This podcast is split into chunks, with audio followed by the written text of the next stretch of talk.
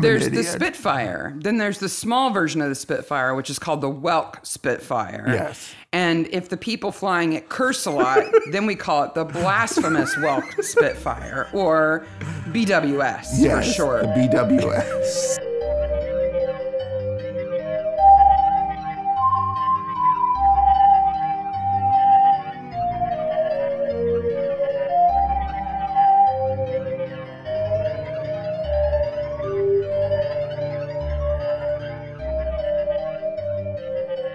hey, Maniacs. hey, maniacs. This is Midsummer Maniacs. Uh, Midsummer Maniacs is a podcast dedicated to the ITV series Midsummer Maniacs. Each week we dig through an episode of the show, including the murders, the mayhem, the loonies, and everything else we love. Love the loonies. Woo! Hope you guys had a great holiday. Absolutely. Still kind of in the holiday. We've got New Year's Day this week. Yeah, this is uh, dropping on the 30th of December. So uh, before your big hol- uh, New Year's Eve plans, uh, thanks for listening. Was this the last week of the last month of the last year of the decade? Yeah, so I was talking to my son about this last night. Next week is next week, next month, next year, and next decade. Wow. oh, I can't believe it's going to be 2020. That's so weird. But what a year we've had. Yeah. Um, I got to say, just a really quick aside that this year has been so spectacular for me in so many ways. I just am so pleased about the creative output, and the success of this show is certainly part of that. Um, we're like inching very closely towards 10,000 downloads for That's this awesome. show, which is a number that I would have thought would have taken us years. And we're barely not six months into this show. It's because we have awesome listeners who are as have- crazy as we are. Such awesome listeners who who stuck with us through December through three regular episodes and four mini episodes that you all just gobbled up like crazy and it was so fantastic. And again, so many nice awesome comments from people. We really appreciate it. It's e, especially, I, I don't know, it, it- useful, encouraging um, to have so many great listeners when, you know, we're, we're doing this in addition to full time jobs. You are about to publish your first comic. Yep. We have um, four kids who are all seniors in high school this year and are all in the midst of applying for college and getting accepted to college and all that stuff.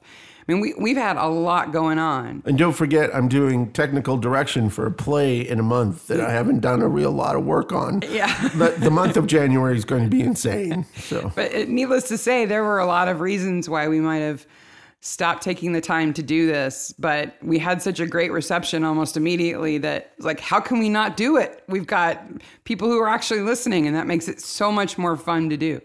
and you know, I just want to say a special thank you to the official Midsummer people on Facebook and Instagram who have- have been super nice to us, and the Acorn people have Yeah. been super nice to us as well. Yeah. We're very grateful for all those folks and for you, our listener. and uh, you know we have we have some uh, things that we uh, planning in the near future that hopefully uh, we can get off the ground that uh, will create all sorts of new and interesting things for you guys to listen to. But this week we have one of our favorite episodes, which is We could re- easily say that at the top of every episode. This is one of my favorite episodes of Midsummer. you know actually because I was I already did the research for the next episode, which is uh, the um, St. Malley's Day. St. Malley's Day episode, and you know that episode is is not one of my favorite episodes. It's not. I don't dislike it, but it's not one of my favorites. those pudding club uppity ups. but I I ran across like so many people who were like, "This is my favorite episode," and I I think that's one thing about Midsummer that we haven't yet talked about is that there are so many different stories that there can be and so many episodes that you can have a room with 20 midsummer fans in it and they all have different favorite episodes Yeah. Yeah. Because there's no bad episode of Midsummer, well except for the travelers but there's no irredeemable episode of Midsummer. No, de- definitely not. You know, uh, I think that there are times where I see what's coming next. I'm like, uh, I'm not sure. Oh, th- oh, it has this stuff in it. Oh, this is really Forgot good. about that thing. Yeah. so one bad thing I can say about this episode, which is season five, episode four, "Ring Out Your Dead," is that because Midsummer does have many different writers who write the episodes. I think this is one of the examples of the downside of that, in Yeah. that this episode centers around a rhyme, um, the ding dong dell, the kitties in the well Yeah. rhyme, which we had an episode around that rhyme just the season before. It's Yes. In Recent. fact, the episodes I checked were broadcast almost exactly a year between them. yeah, and and and in both episodes, the rhyme takes a prominent part in the storyline. Yes. You think they could have come up with a? Di- is there isn't there more than one rhyme about putting somebody in a well? I do believe there are a number of rhymes. there must be. So, before we throw into this, a couple of things. First, uh, warning: if you uh, let your kids watch the show, they should be okay to listen to the podcast. But if the show is too much for them, the podcast probably is.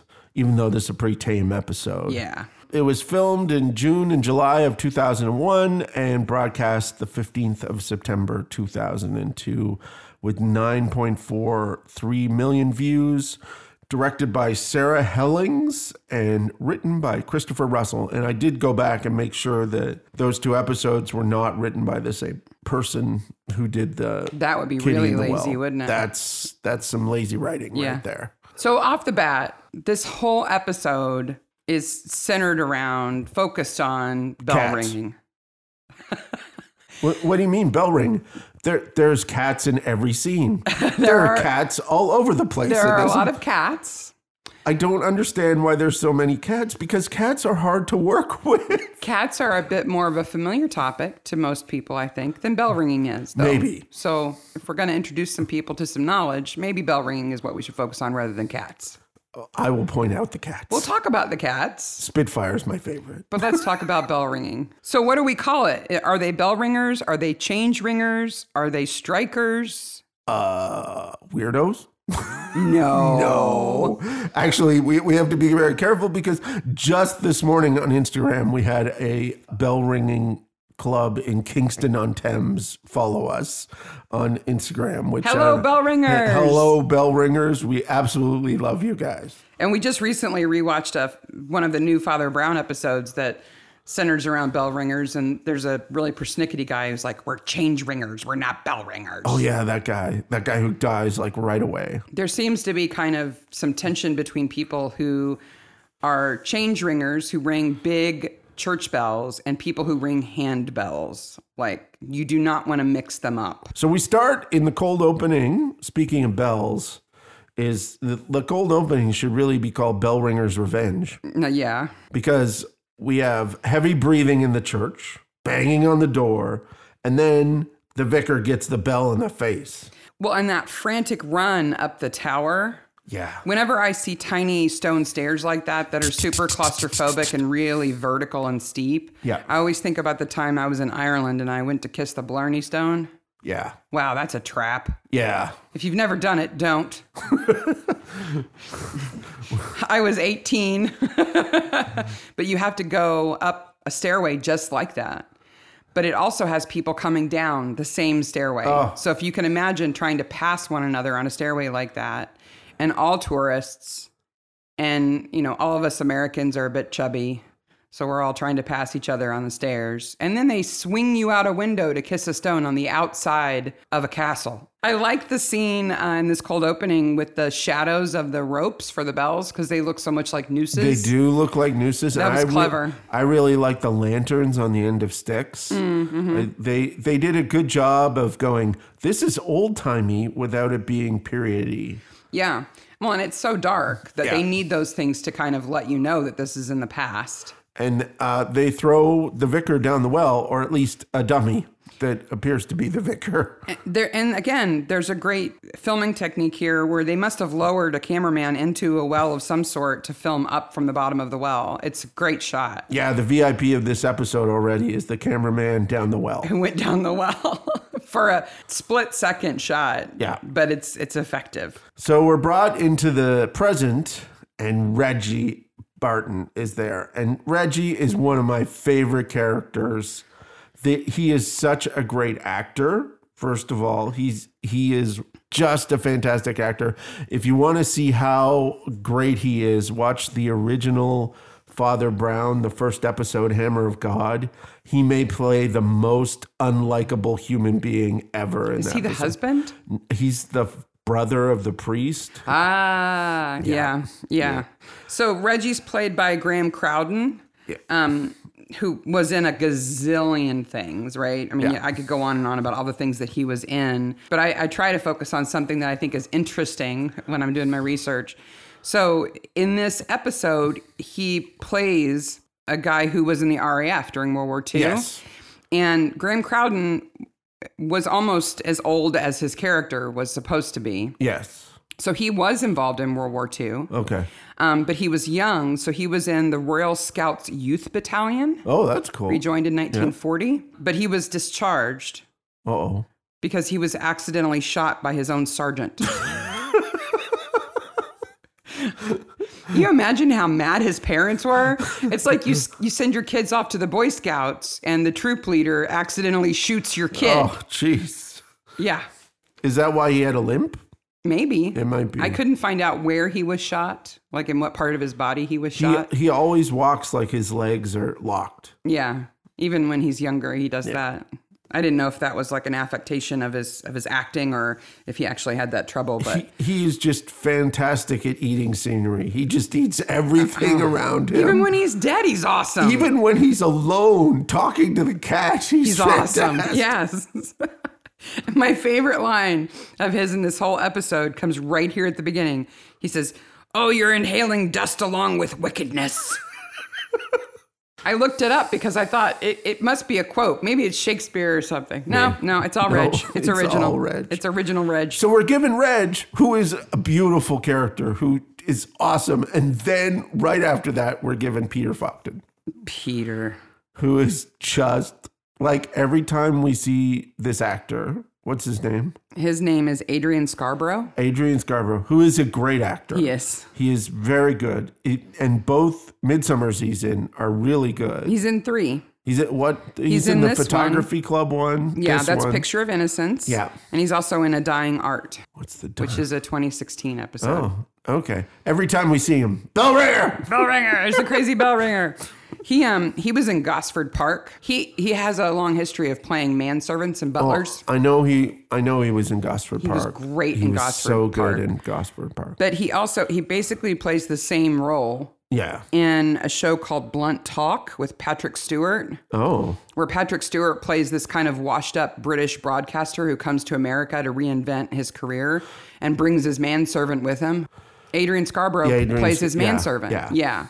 And there's one episode of Blunt Talk where Adrian Scarborough is in drag and it is hilarious. he is like again i try to watch sometimes like videos of be- these people being interviewed and again just the warmest nicest friendliest person but like i think they gave him direction that said you need to play this part as if bells are the most important thing not only to you but to the universe at large Yeah. Like you can't overplay the importance of bell ringing. because he is just so over top it's beautiful One of the notes I have for this episode is that there are a lot of very well developed, kind of nuanced characters that you like and dislike at the same time. Yeah. And it's difficult to say, oh, that person is a bad guy or that person is a good guy. Reggie is a perfect example. Reggie's one of those. Yeah. Like he genuinely loves his nephew, yeah. he is genuinely kind to the people that he likes, Oh, and and he's smart. and he's very smart. And yet he's a curmudgeon and a bully. And, and Peter is another one. Like, But he loves his cat. Yeah. And they both love their cats. Yeah. Because, you know, cats. Peter is absolutely obsessed with winning a bell ringing competition. But the reason why he's so obsessed is that it's in his family. His family hasn't is in, has always been bell ringers Yes. and they haven't won for a long time. So he wants to do it for that. I mean, They're, it- they're it's- bo- they're really the same person, right? They're obsessed with tradition, Mm-hmm. and they're obsessed with winning and being right. And they put against each other create an interesting story because you don't know who to root for there. but Peter also comes across as almost being sociopathic Yes. because even when somebody's just been brutally murdered, the first thing he thinks of is how is this going to affect our bell ringing? Well, I think he is sociopathic, Mm-hmm. and that's that's okay. He's one of those sociopaths who doesn't kill people or hurt people, just gets obsessed with bells. right. And so can be insensitive. Yep, like the Mushroom Man. Yeah. so we've got Reggie, who's um, first, and then we've got Peter, the linger of the leader of the bell ringers, and then we've got Emma Yes, and Liam. yes. Who- Emma and Liam are engaged, hmm and then we have Francis. hmm And Marcus. And Those are the Marcus. ringers. Well, no, well, you you And lef- Greg. You left out Greg, who Yeah. enters the story next. yeah, because uh, he's in bed with Rosalind and Sue catches him. I'm not even going to make any notes about Sue Tutt, who's played by Claire Holman, because we've already talked about her once. We and she'll love- be in another episode. We love Claire Holman. She's, She's a great- fantastic. she's great. She she does a nice understated part here. Mm-hmm. You know, I think she does a great job. And she consistently plays good people, mm-hmm. right? She's just a good person. Yeah. She's eager to get rid of Greg because he deserves to be gotten rid of.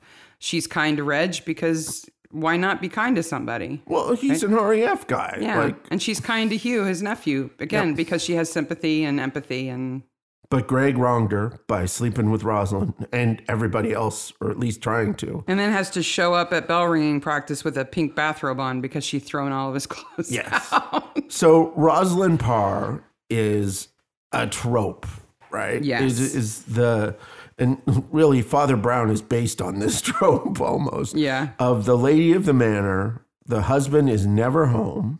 Uh, she has affection for the husband, but no real love. So gets her carnal pleasure from other places. She's played by Carmen DeSatoy. Yes, who I really like Rosalind in this part. I like I like this character, and then I found out that she was a Bond girl. Yeah, she was in Man with the Golden Gun. Yep. She, uh, Roger Moore sucks a diamond out of her navel. Yes. and again, another character who's really nuanced and well developed. She she is a nice person, though she is cheating on her husband left, right, and center. And yet she's not guilty about it. So you almost can't hold it against her. And she has a sense of humor. She does not take herself too seriously. No, she doesn't. She smiles a ton. Yep. And she's not bitter. I think if Troy does anything with her, he's going to have fun. Yeah. it's not going to be like it's a stark difference between her, the lady in the manor, and the lady of the manor in the episode, the Dark Harvest, Mm-hmm. Dark uh, Dark Autumn, Yeah. where she the that lady of the manor who liked to have herself recorded having sex took herself way too seriously. Yeah. Rosalind doesn't take anything No. seriously. But she's also, you know, women doing it for themselves. She's like, I'm not the one who gets left waiting. Oh, absolutely. Sorry. She sticks up for herself completely. She's out to have a good time, and anybody who gets in the way of that, she doesn't have any time for. Like, Yeah. sorry, no. So she's chucking uh, Greg's stuff out the window, and then Reggie keeps walking down the street and is almost killed by Troy. Yes. because, you know, that has to happen once an episode. He almost runs over somebody. He has his Legion coat on. Did you notice that? Yes. Yeah. So he has uh, the coat for the local Legion because he's obviously a member of the local Legion. And then Barnaby says, Follow your ears. And then we see uh, Hugh, Hugh Barton, who is Reggie's nephew. who is like this little known actor at this time. Who Hugh becomes Bonneville. Hugh Bonneville of Downton Abbey. Downton Abbey. So. Um, he's also Mr. Stink. Yes. Which is oh, awesome. Mr. Stink is If fantastic. you've never seen it, if your kids haven't watched Mr. Stink, watch it with them. And- Uh, Absolutely fantastic. and he's again he's been in a gazillion things i we could spend an hour listing them all off Yep.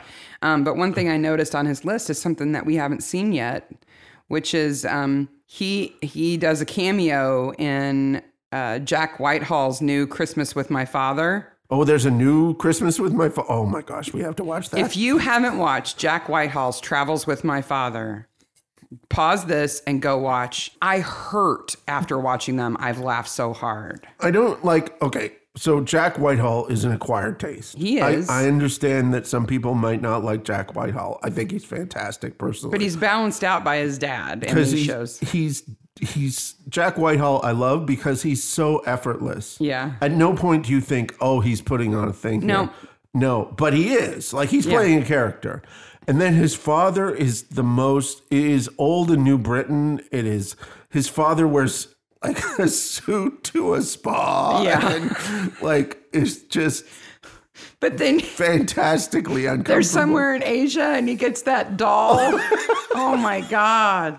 If you if you haven't seen them, I'm serious. We Yeah. will wait. Pause us. Go watch any episode of Travels with My Father. They are so epically funny. Yeah. But Hugh uh, Bonneville does some kind of cameo in the newest one that Oh, was just that's good. just released, so we, we should go watch We it. should watch that. So Hugh Bonneville, every time I see this episode, all I can think about him is how bad his hair is. He looks like he's wearing a toupee made from an old rug. It's it's just horrible.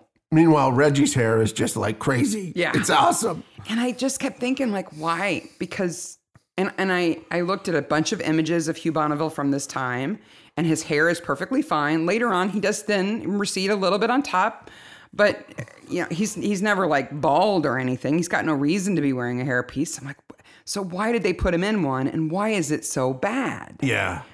And I think I have the answer. Okay.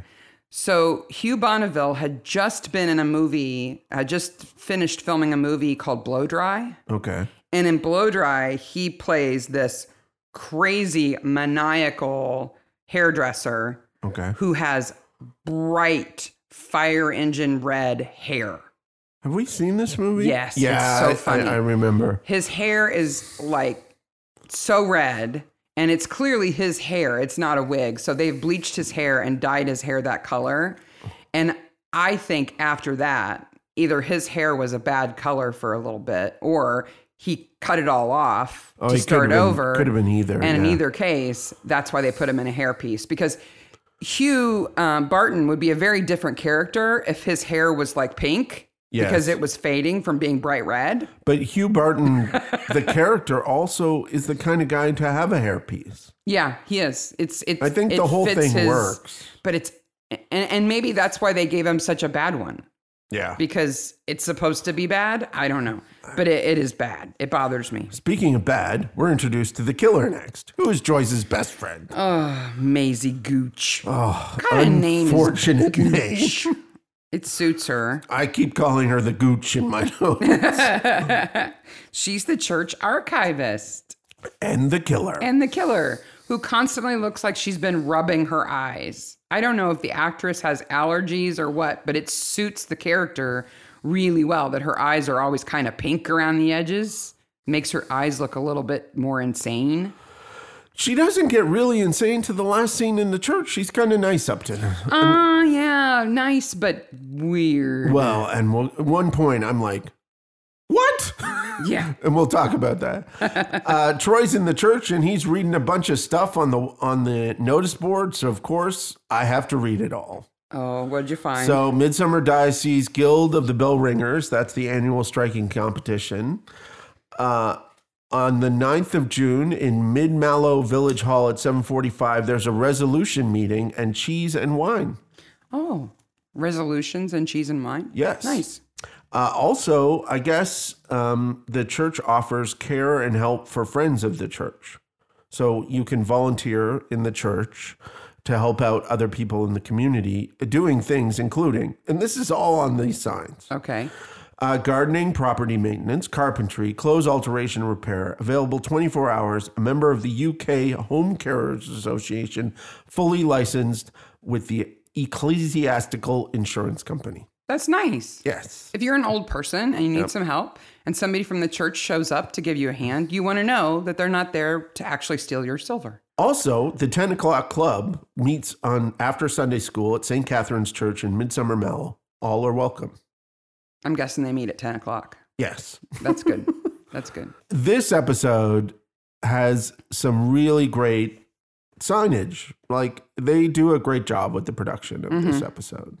And, and so, for example, when they're up in the tower getting ready to practice bell ringing, they're surrounded by chalkboards that have bell ringing notation on them. Oh, well, this is a rabbit hole that both you and I fell down of bell ringing notation. Yeah. yeah. I couldn't get very far though. I got kind of stuck.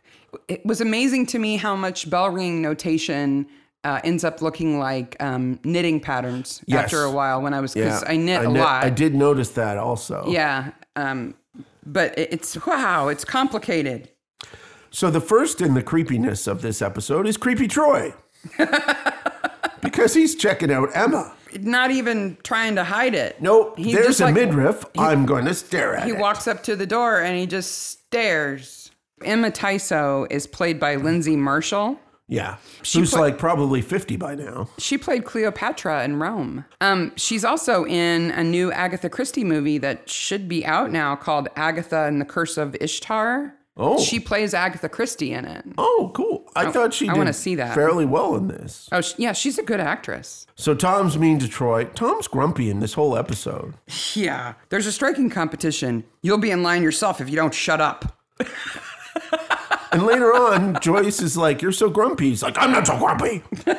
okay, if you're saying, I'm not so grumpy, you're grumpy. Maybe he's grumpy because there was a killer in his house. Maybe. Troy tells Barnaby that Peter Fogden was up there and he calls him a Jobsworth. Do you know what that is? No. A Jobsworth is a person who uses their job description in a deliberately uncooperative way or seemingly delights in acting in an obstructive or unhelpful manner. The term can be applied to those who uphold petty rules even at the expense of humanity or common sense, which makes sense. Like he he's the person who would be like you can't have another light bulb because you've had a light bulb already this year. kind Yeah, of because he's a, a maintenance guy Yeah. at the police station, right? But we don't see him doing that. thing. No, but, But he he definitely likes the fact that he's associated with the police, even though he is not he is police involved in law enforcement but whatsoever. not police. Yeah. He also runs bets out of his little office. Well, it, he he runs. He's a bookmaker among the police, but he also places his own bets because he and the other bell ringers win on ring a ding ding. Yes. In the the race. aptly named horse. Yes, of course they bet on that horse. That all So- rhymed. Yes. Of course, of course they bet on that horse.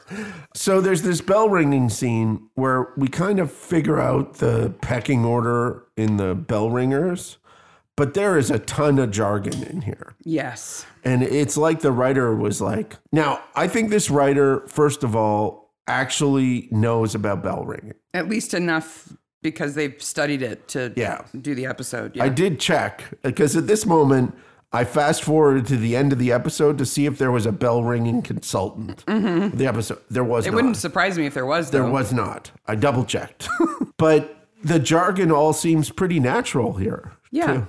They do a good job. It looks really hard, yeah, physically difficult. physically difficult. And Francis then- falls over at the end. well, and then we learned that the shortest songs they play are 15 minutes. Oh, we'll get to the length of bells.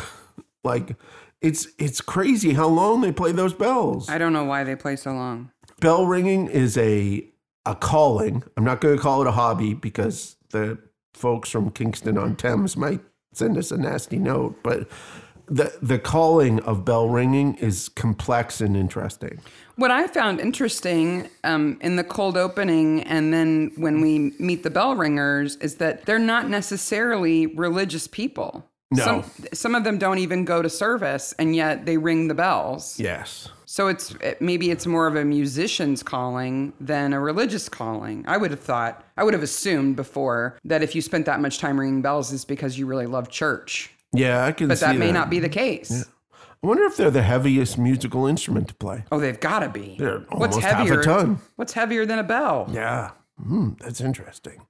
There's another hole you can fall into. What's the heaviest instrument? So I have a big problem here. Okay. The gooch is only talking to the Barnabys at this point in time. Right. And we're supposed to under th- realize that the gooch knows that Greg has been thrown out of his house and that he went to the manor to be with Rosalind because the gooch hand delivers a note to them.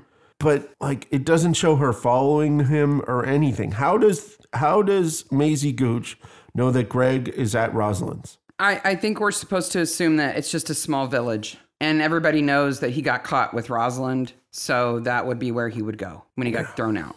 Where else is he going to go? Yeah. He's not going to stay with Marcus. No.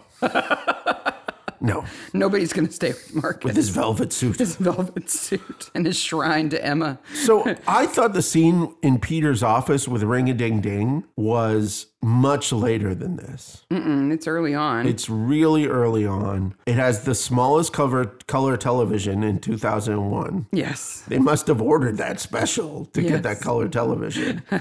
and he has pictures of racing horses posts on his walls.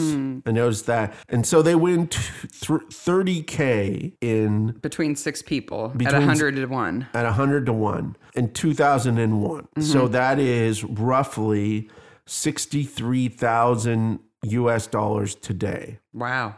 That's a lot of money, even divided by six people. Yeah. Not enough to kill for, but it's a lot of money. They get a lot of people in that maintenance office. They do. And you know, I I- I've seen those rooms before. When my my when my dad worked at GM, the maintenance guys had a, a cubby that was the place to go hang out. Yeah. It was the place to be. They had a, a microwave and a coffee maker and all that stuff. Yeah, I, I wondered why Maisie would leave the note for Greg at Rosalind's and, and why she's trying to break Emma and Liam up by framing Emma as trying to have some kind of tryst with Greg. It's weird. But they're all smiles in the next practice because there's little piles of money. in the Yeah. Everybody gets their money. Uh, so the signs behind them in bell ringing cla- practice include two for Peter's relatives, his uncles. the plaques. Yeah. And they read things like a quarter peal of Grandishard doubles was rung to mark the passing of Gordon Fogden, ringer of this tower. And I had to really look at this. It says by his own band. Because at first I was like, does that say by his own hand? So they call a group of bell ringers a band? Band on October 16th, 1975. Okay. So that led me down the rabbit hole of well, what is a peal?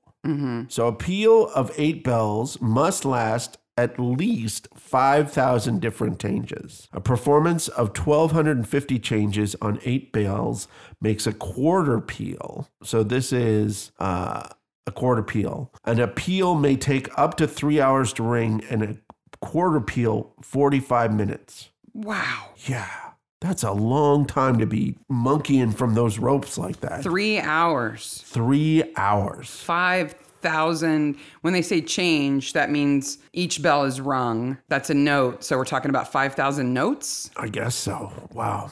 Jeez. So the bell ringing notation hole that I fell down, I don't know if you saw this, was for this blue line method of notation. And the whole first part part of the page is about how this person's notation is far superior than other notation. and I, I looked at that and said, bell ringer notation uh, civil wars or something. I cannot get it.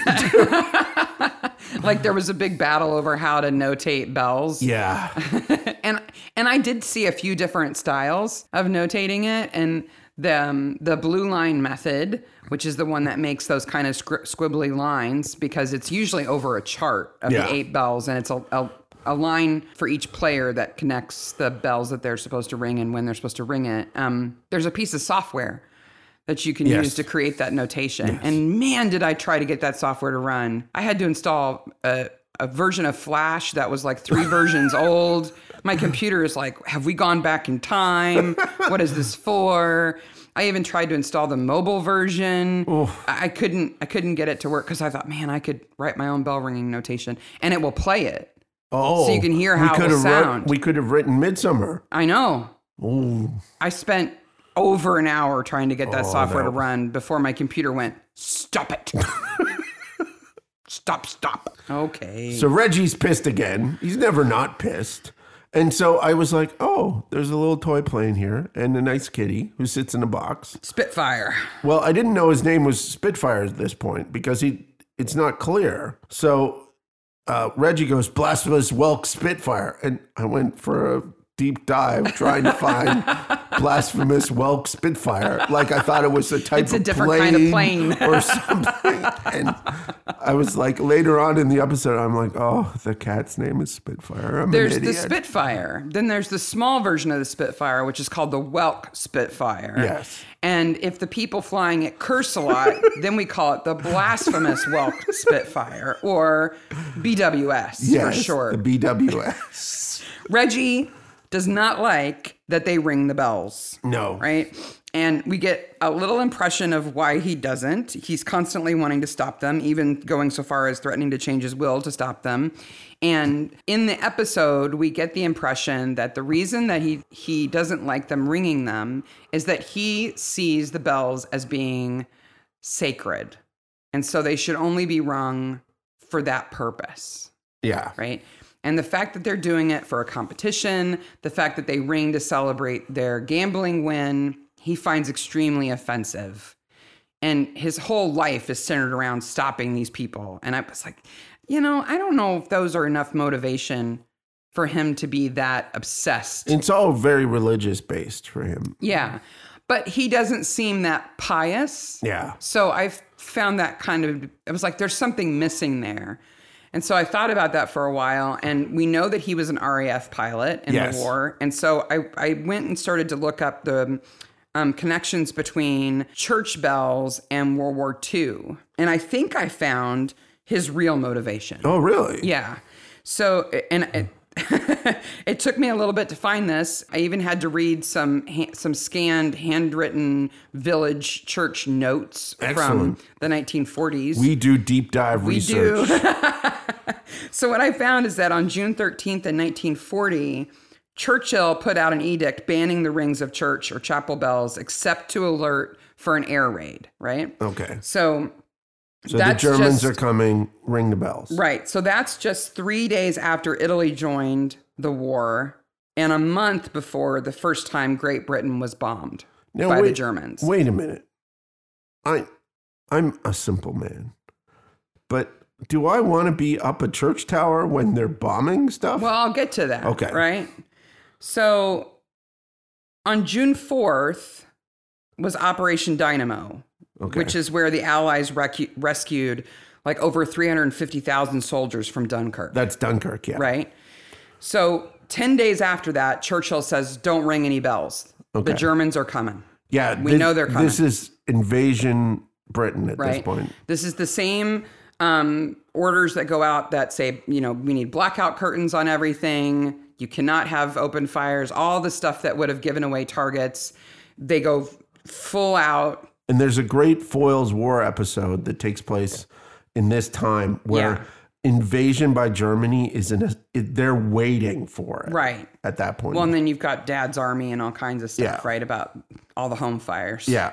But so Churchill says no bell ringing in 1940. Three years later, an MP goes to the House and the House of Commons and says, "I think we should lift this ban." And um, and so on Easter Sunday, which is April 25th of 1943, they say bell ringing is allowed again. Okay. And so I read this MP's speech Yeah. of his argument for allowing bell ringing. Still have blackout curtains, everything else, but bell ringing should come off the list Okay. and the reasons that he gave so he gives three reasons Okay. he gives is is one it's not a good way to alert people to an air raid because nobody wants to run to the top of a bell tower when there are bombers coming Exactly. right so most villages weren't using the church bells anyway to do Okay. it two people were, were um, so used to hearing the bells, even though they weren't rung at this time, that when in villages where they did ring the bells to alert, people didn't really hear it They didn't. They because it ignored was just a regular Yeah. sound, right? Yeah. It wasn't an out of, out of the ordinary sound. But the third reason was my favorite. The third reason was that the bells weren't being used for air raid sirens because in most villages, the bell ringers had tied the clappers back to the side of the bells Okay. and secured them so they wouldn't ring so they could continue to practice. These people are obsessed. So if you were going to ring the bells for air raids, you had to go up to the top of the tower when there are planes coming and you had to untie the clappers so that you could actually ring the bells and make a sound. And that took too long. oh, that makes sense. So, that, so this MP is like, what's the point? Why don't we just let people ring the bells whenever they want? So how does this relate to Reggie's motive? So Reggie is in the RAF. Yep. Um, based on his age, he he would have joined in about 1940, right? So he probably would have responded to the call that Churchill put out that basically said, you know, we're gonna we're gonna have to fight everywhere. Yeah. We have to protect our own country, but we have to rescue these other people as well. And so at so for those years, bell ringing became a sign of invasion, Ah, right? If you okay. if you did hear bells, it meant the Germans were coming. Yeah. So he may, I can imagine that his character may have lived in Great Britain at the beginning of the war and associated bells with invasion. Well, he has such a visceral, visceral reaction to them right away. Yeah. That it absolutely could be The something. writers probably didn't think that deep. I probably No. took it way further than I than they did, but I, I like that depth. I, I like imagining that he has those reasons as well. That Yeah. it's disrespectful and maybe a little PTSD Yeah. to hear the bells when they shouldn't be ringing. I, I, I think that all that could uh, fit. Which then made me wonder well, how do people practice ringing bells? If the songs are at least 15 minutes long, at the shortest, least. they've got to practice, which means they've got to play parts of it over and over and over and over again. If they're using real church bells to do it, the people in those villages would hate them. Yes. You would get so tired of hearing it. The, even in this episode alone, they use the same sample, Yeah. like the they're same. playing the same set Musical- of yeah, yeah. the same set of changes over and over and over again and so then i found out that there are these mini rigs that's like a uh, it's it's like a tower it almost looks like it's built out of scaffolding okay. um, that have simulated bells in them Oh, so ringers will they put these things together and then they can put them anywhere they want and they can practice oh, like you could practice in your backyard. yeah Oh, like if you're a drummer and you play on a practice pad instead of Yeah. real drums oh, that's cool. it's like that that's so. So I bet you bell ringers are much less hated now. I'm sure they are. Especially when the they ones in practice- Kingston on Thames. When they practice, you're just sucking up to them now. Yes. Listen, tell all your friends. Um, uh, they can practice now without annoying an entire village, you know? Because otherwise, how do you learn to play? yeah, exactly. Ah, anyway, So back at the manor house, Greg gets a note and he completely hides it from Rosalind. I love how in this scene you see how stupid Greg is yeah, and how smart Rosalind is without them either saying it. yeah. Because God's he, he's so dumb. He leaves it in the bathrobe. And she's like, hmm, okay, whatever, Greg. Yeah. as, as soon as he leaves, she's going fishing through the pocket. Like she does a great job and she burns the note after she's read it and she like knows exactly what's going on. yeah. Because That it- Greg is like, Can I use your car? And she's like, no, No.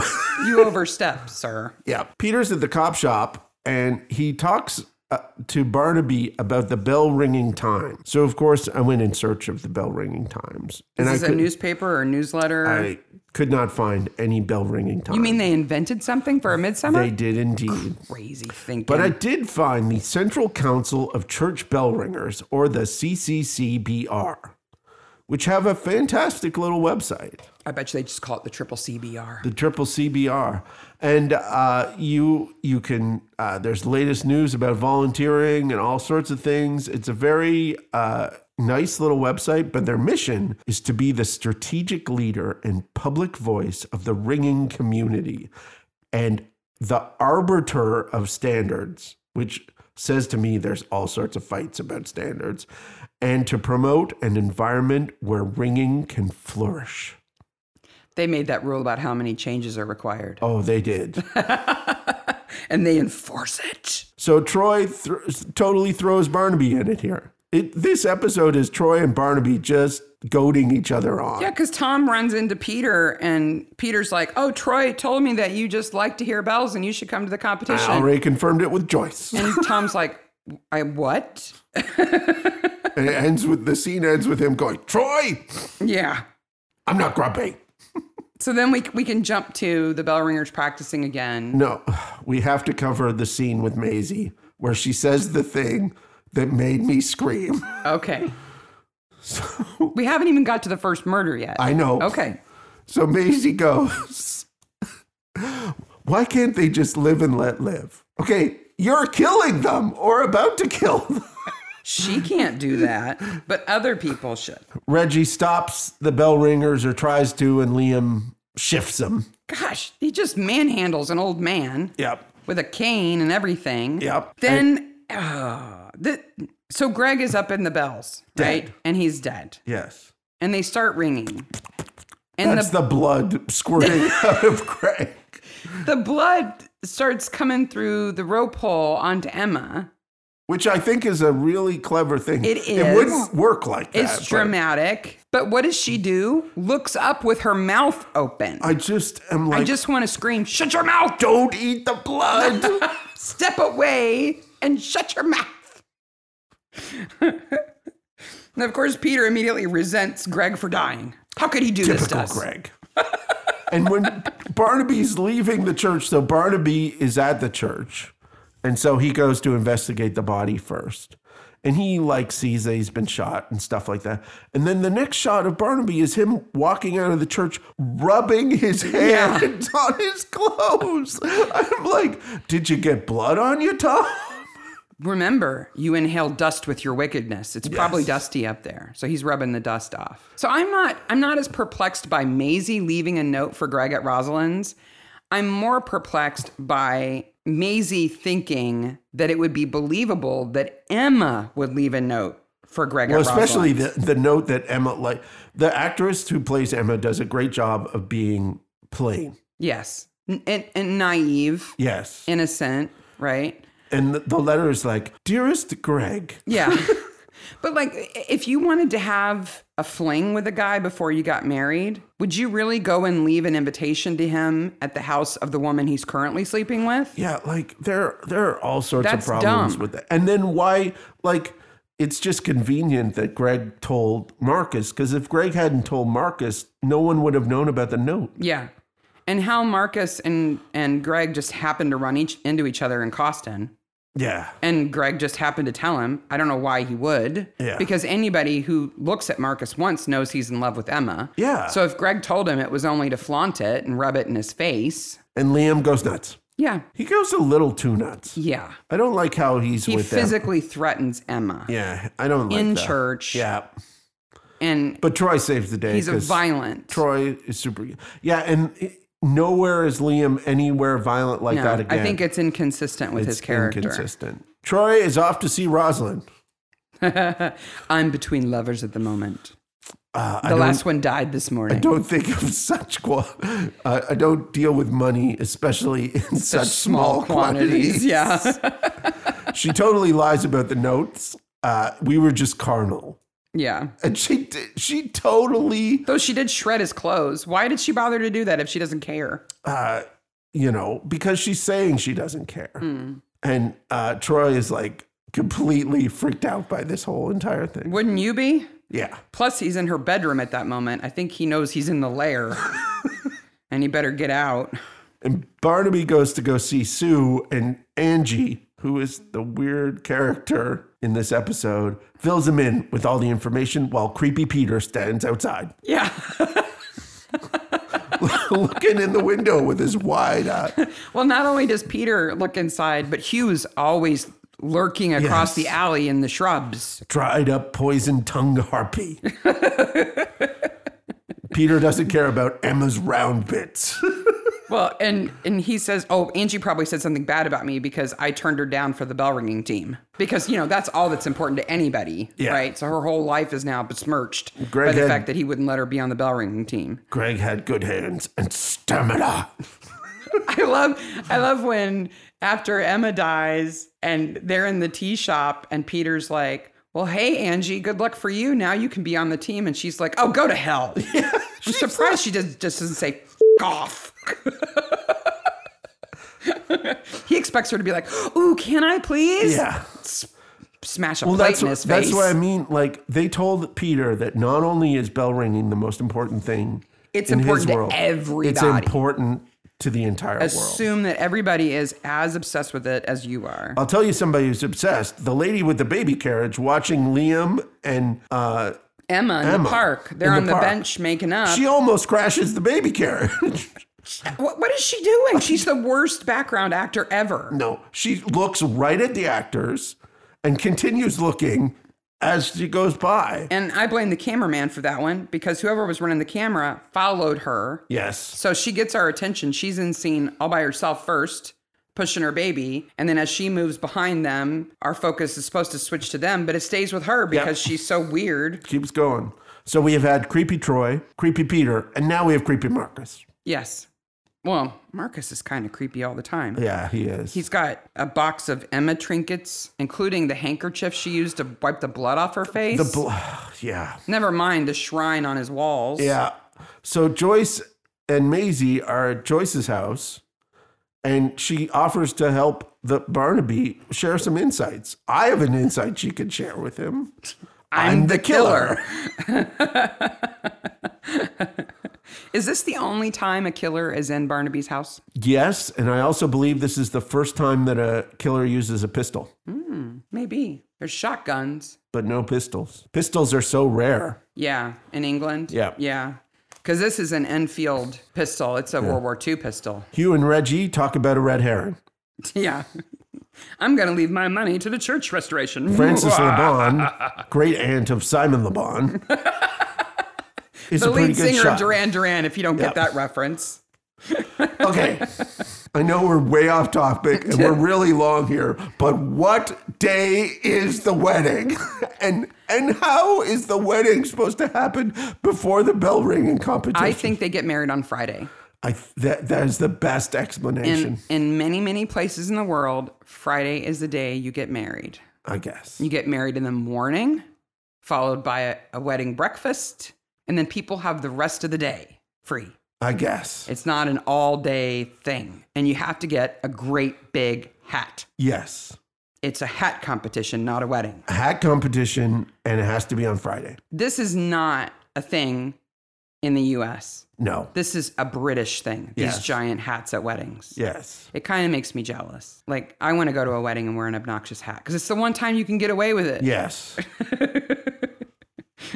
when I the first time I saw this episode and Emma got killed right after they walked out of the church, I was shocked. Yeah. I thought that is profound Well, to have somebody killed minutes after they were married. luckily they have sausage rolls. We can't postpone. We can't cancel the wedding. My mom's already made all the food. She's done all the cooking. And in the in the the trash that Troy fetches from Rosalind's house, they find uh, a 100 pound check that's been torn up. Oh, I know what that check's for. Well, Rosalind, uh, it's a check that she gave to Hugh. Well, no, no. he's paying her He's back. paying her back. I know what he used for that Well, yeah, why does she loan him a hundred pounds? to buy red herrings. Oh, or maybe the bad hairpiece. Yes. But she tears it up because she knows it's going to bounce anyway. But she has another great line here where she thinks young Emma may have shot Greg. And she goes, It's a blow for decent womanhood. Not that I'm a member of that club. Again, doesn't take herself seriously, No. which I think is great. yeah. And doesn't come on to Barnaby.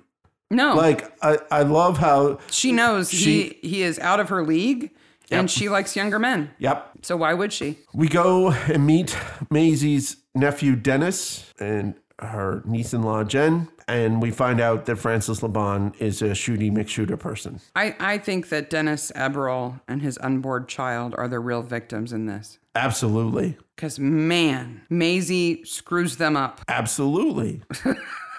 even though they don't get killed. Her house is an absolute tip because she's the church archivist. Yes. Like that's her excuse that the archive is all over her house, basically. Yes. She says, Oh, well, I saw Francis with her gun. Yeah. So she did it. Not me. Wasn't me. And Francis is like pew pewy, right? Yeah. So In her basement at her home shooting range. she's hungry like the wolf too. How many how many more Duran Duran references do you have in your notes? And no more. No more. I'm I'm disappointed. So first of all, before the wedding even starts and she gets shot, I'm like, Reggie plays the organ? and who's that with him? Oh my gosh! Rosalind's It's in Ros- church and she's not on fire. Rosalind turned in the pages at church, like smoking a cigarette and coming on to something. that cherub's got a nice butt.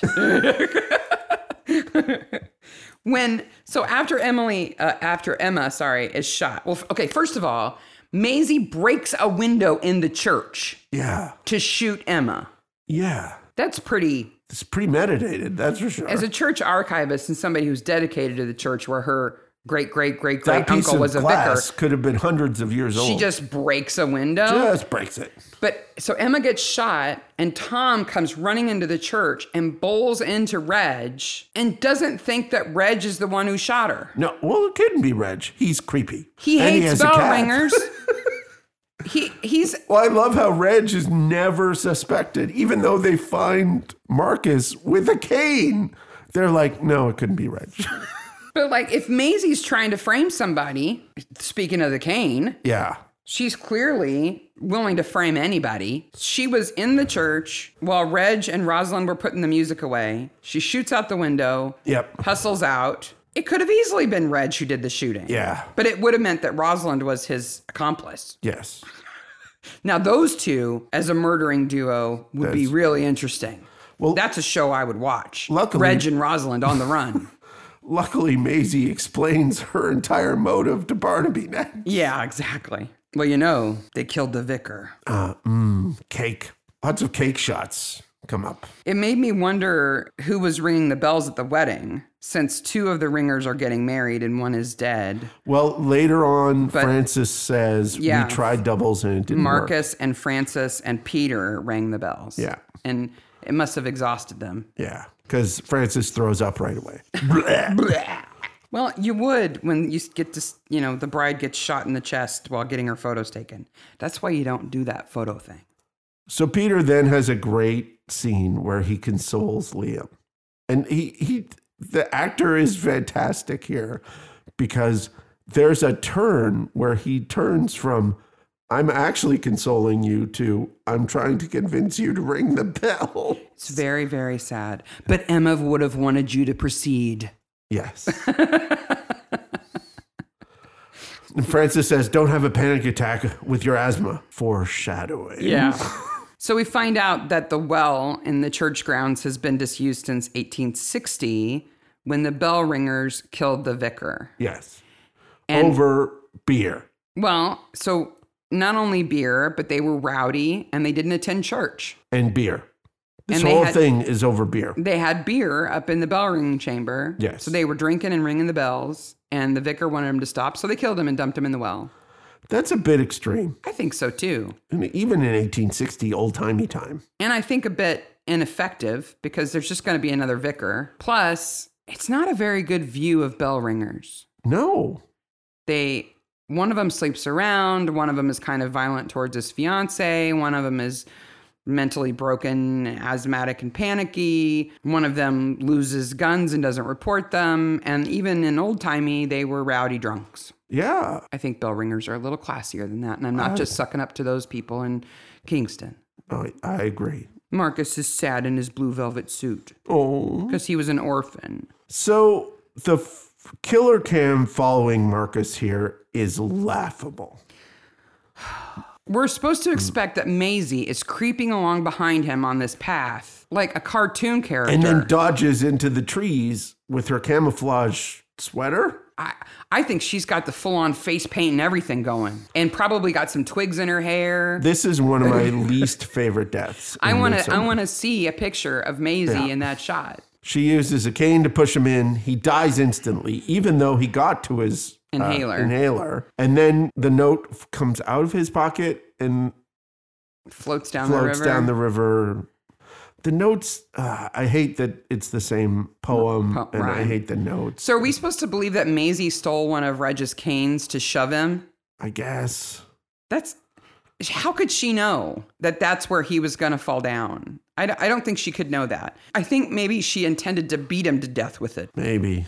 Like, assuming if she scared him, he'd have an asthma attack and then she could pummel him with the cane until he was dead, which would be a much different death than going face down in the water. And but I do believe that somebody having an asthma attack, even if they just take a hit off their inhaler, they they could pass out. They could and if pass you pass out. out. face down in water, you're dead. I guess. That's it. You know who else is dead? Reggie. And wow. Like I'm like, is is is he actually dead there?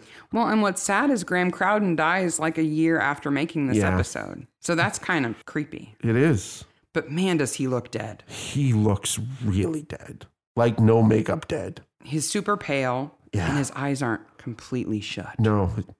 And Hugh does his best to look completely suspicious. While I was over here fluffing up my fluffing up my uncle's pillows, and I found him dead.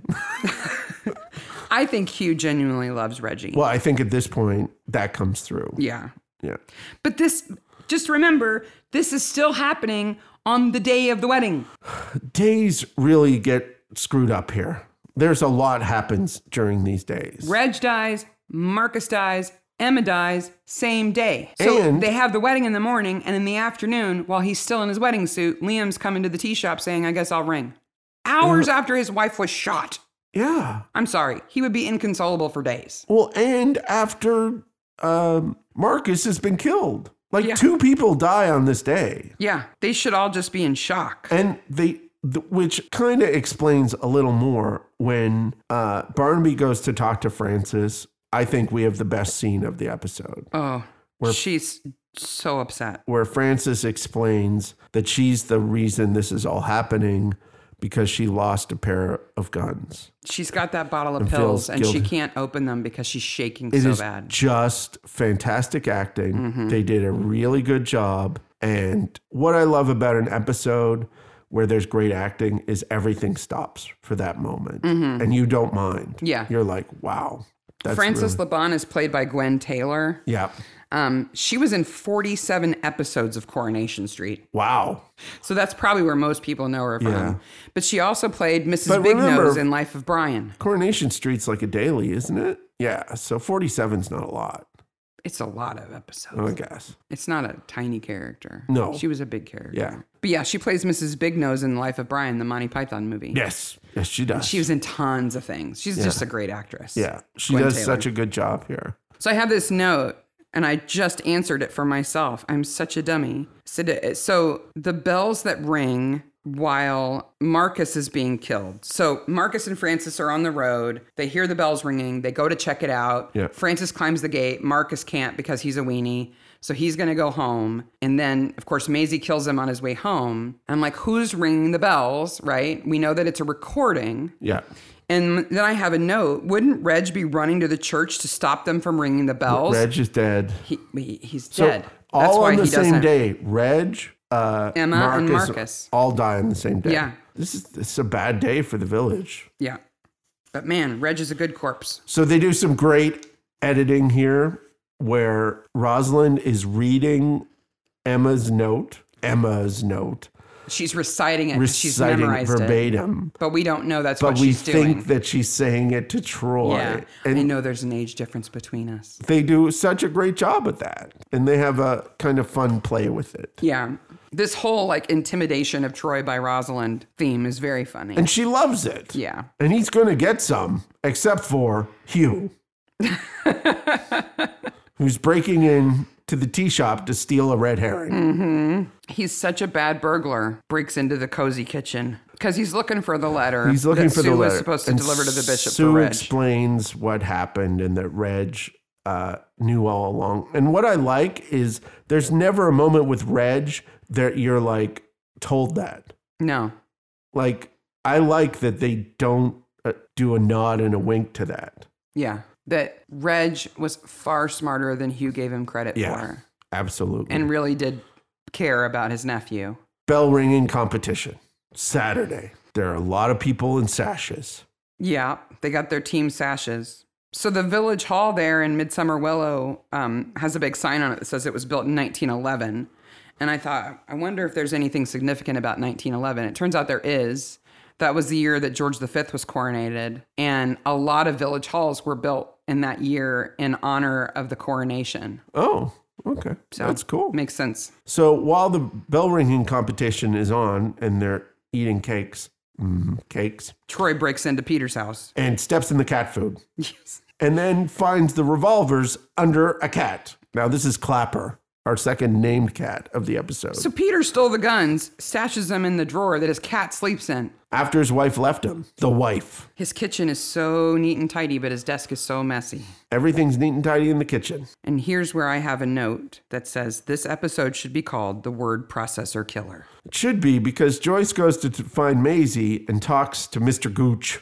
And he goes, Actually, my name is Dennis Abril, and I can't type for crap. It took me a half an hour to type that sentence. Who takes a half an hour to type like that? If you were typing with a pencil in your mouth, you could type faster than that. He's clearly not very clever. But the word processor, MS Word, is the smoking gun Yes. in this episode. Well, luckily, uh, the gooch leaves the names of the people she killed along with the message. Well, you have to remember which notes for who. and then the note at the end that's up in the church is way bigger than any printer in that house could print.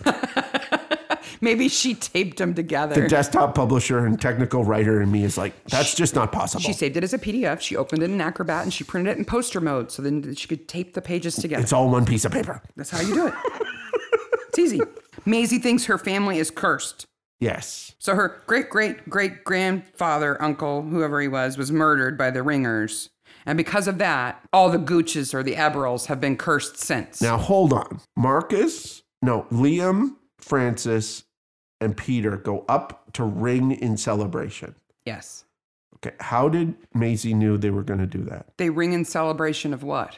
Winning the competition. Oh, that's right. So they ring for the competition and then they go back up after they win. Yes. And in the meantime, she's Maybe she tied off just all the bells. um hears the bell. Oh, she's yeah, that's right. She's tied them all off so they can't ring. yeah. So they all go up. I think she just follows them. They go all up in the ringing chamber. Okay. And then she, they send Liam up to look at the bells. Right, because they won't move. Now, the door to the ringing chamber is open. I watch this very closely.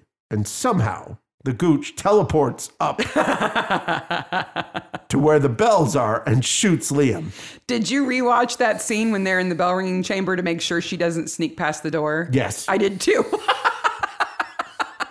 Because I would have been really impressed if they actually had her sneaking past and we didn't notice, just like they looked. didn't no, notice. she got in her little gooch teleporter.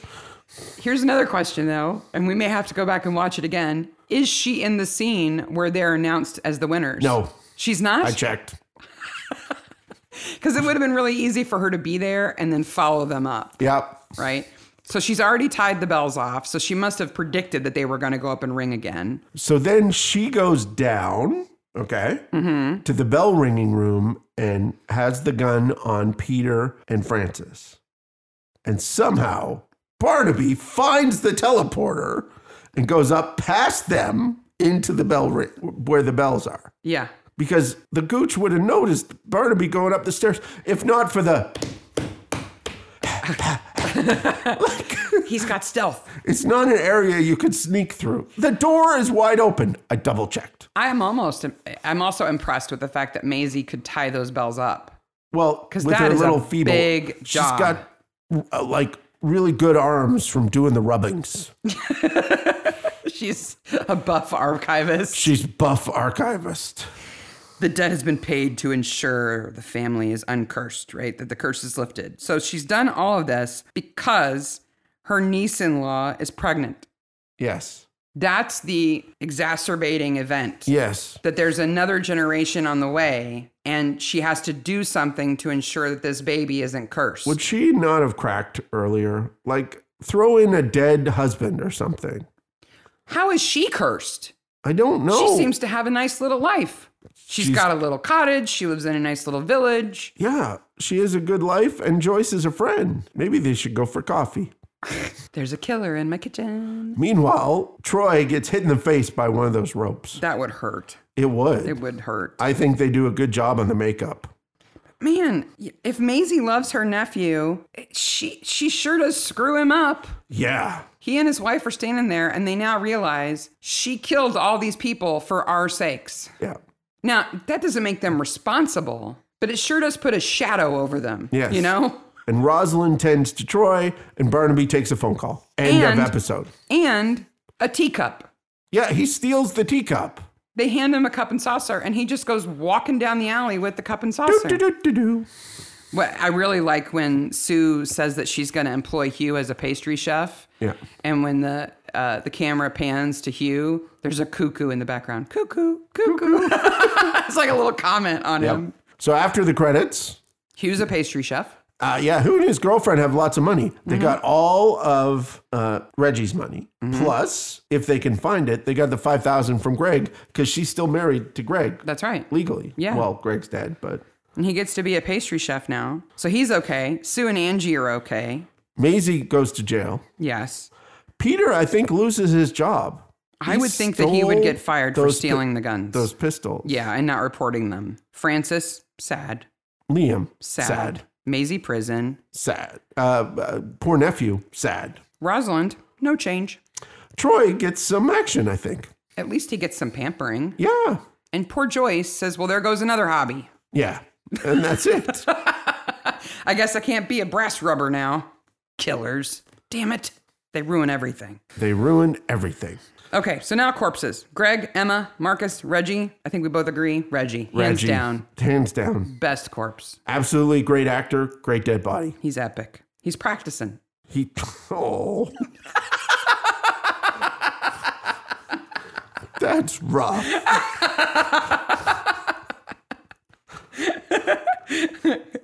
I got you with that one. I wonder what he died of. Like, did he know he was sick or something here? Probably not. I hope not. I hope not. Because then, yeah, that would be kind of weird. He's so fantastic. I love everything that he's in. I, like when I see him in something, I'm like, oh, this is gonna be good because he's gonna eat up all the scenery. Oh, one thing I forgot to mention um, Maisie Gooch, she's played by Gemma Jones, uh, among lots of things. She was in Bridget Jones's Diary, Yeah. uh, those movies. She plays her mom. Um, but she's also in Rocket Man, she plays Elton John's mom. Oh, She's in Gentleman Jack, which is a really good show. But she was also in The Devils.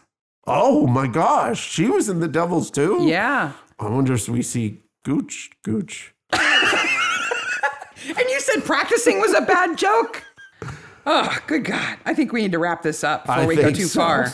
Wow. So, if you Next. dis- if you disagree with who the best corpse was, or uh, if you have some information about bell ringing or change ringers, Yep. Uh, let us know. We're always happy to learn. Absolutely fantastic episode. We love this episode. Next episode uh, is 23 of the podcast, which is episode five of season five, which is Murder on St. Mally's Day, which on rewatching, I enjoyed so much more than I ever have. the old boys and the Yep. pudding club. Yep. Yep. We hope you have a great New A Year's. spoon as a murder instrument is fantastic. Yes. Have a maniacal New Year's maniacs. Absolutely. You guys have made our new year already fantastic. Thank you so much for listening. Bye, maniacs. Bye, Maniacs.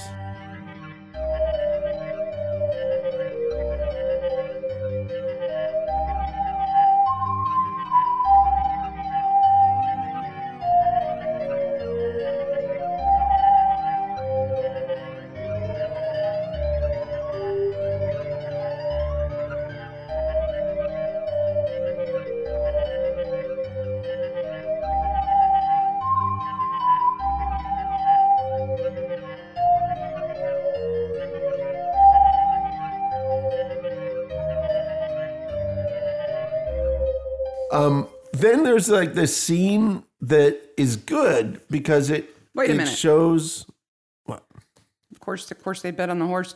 That that sounds like the theme song from Mr. Ed. yes Who's a horse? yes I didn't mean to do that. I did it's that. okay Yeah, of course, it's okay. It was funny, and unintentionally. yes Whatever.